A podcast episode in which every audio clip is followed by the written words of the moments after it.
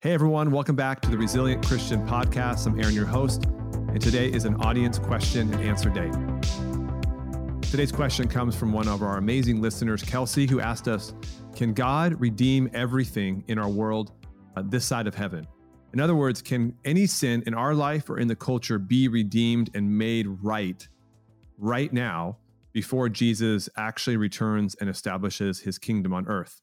Now, this is a great question because we've seen a shift in our culture in the last 20 years from being based in a Judeo Christian kind of ethic where we draw our ethics and decisions out of kind of the Ten Commandments in the Bible to one that's more based on a pluralistic society where morality is defined by each person.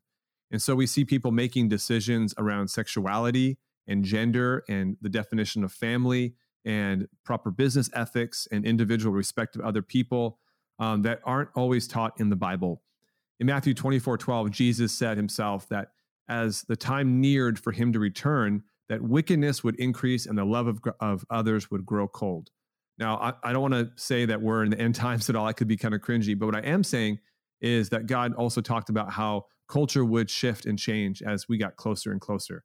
Uh, all to say, the Romans in the first century were one of the most um, anti-God cultures around, and they had a lot of things that were a lot worse than we see today in our own world. Just to kind of have some food for thought. So, can God redeem everything? The quick answer is yes, He can. Yes, God can redeem everything. Yes, God can change any part of your heart. He can change any part of society.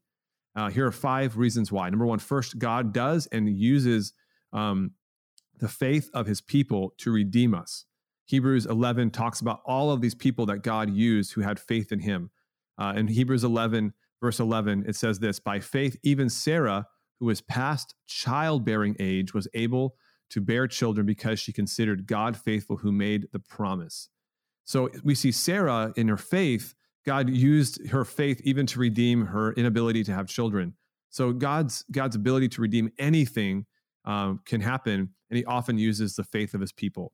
Number two, we have seen God change entire cultures and societies in the Bible. We see evidence of this with Jonah when he goes to Nineveh to preach repentance.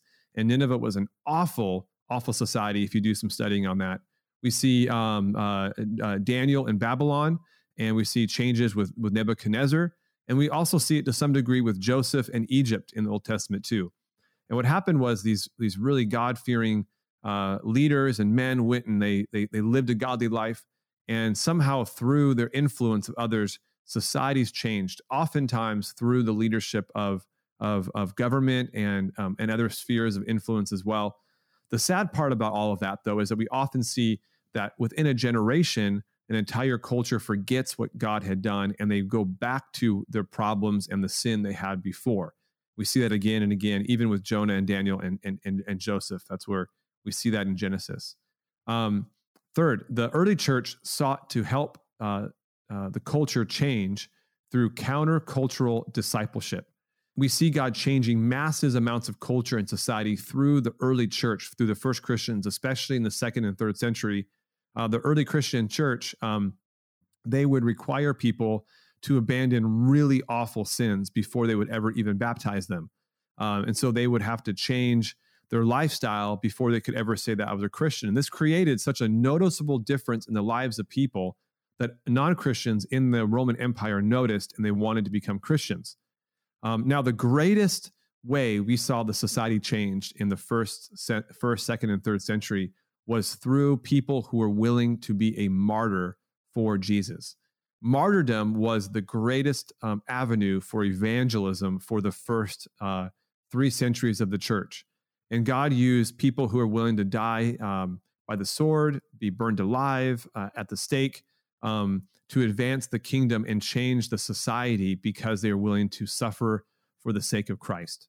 And that is an amazing thing. And there's a lot to think about when it comes to wanting to see change in our world um, and the cost it may have on our own lives. Number four, for us today, God's forgiveness cleanses us from the effects of all sin. 1 John 1 8 through 10 says, if we claim to be without sin, we deceive ourselves and the truth is not in us. If we confess our sins, he's faithful and just to forgive us our sins and purify us or cleanse us from all unrighteousness.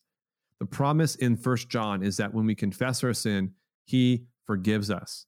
He forgives you and he purifies us. He cleanses us from past, present, and future sins. And that idea of cleansing, you can imagine it. It's like cleaning out something that's, uh, you know, a dirty glass or dirty jar. God's forgiveness cleanses us from the effects of sin. Lastly, because of Christ's death, Christ has had victory over all sin and all of the power of sin. Um, in 1 Corinthians 15, 54, and 57, a great passage to read and memorize, it says this Death has been swallowed up in victory. Where, O death, is your victory? And where, O death, is your sting? The sting of death is sin, and the power of the sin of sin is the law. But thanks be to God, He gave us victory through our Lord Jesus Christ. Therefore, my brothers and sisters, stand firm. Let nothing move you. Always give yourselves fully to the work of the Lord, because you know that your labor in the Lord is not in vain. We are told in this passage that Christ's death and resurrection had victory over all sin, past, present, and future, and the effects of sin, even to the point of death, so that we have hope that when we die, we will be resurrected one day. God has made us who believe in Jesus new creation. 1 Corinthians 5:17 says, "Therefore if anyone is in Christ, they are a new creation. The old is gone, the new is here." And so in Christ, his victory is over us, and now it's being worked out in our day-to-day world, in our day-to-day lives. And so we should not lose hope in our ministry or in our own efforts for sanctification for God's work to work out in us. And that's why he says, um, know that your labor in the Lord is not in vain. Um, this all reminds me of a great story from World War II. When World War II ended, Nazi Germany, surrendered, Nazi Germany surrendered uh, to the Allies, and there was a sort of mopping up job for everybody. Even though the Allies had won, some of the German armies wouldn't accept defeat or they hadn't heard that the war was over. And so there were little battles popping up here and there around Europe. It took time for the message that the Allies had won and Germany had surrendered to reach everyone.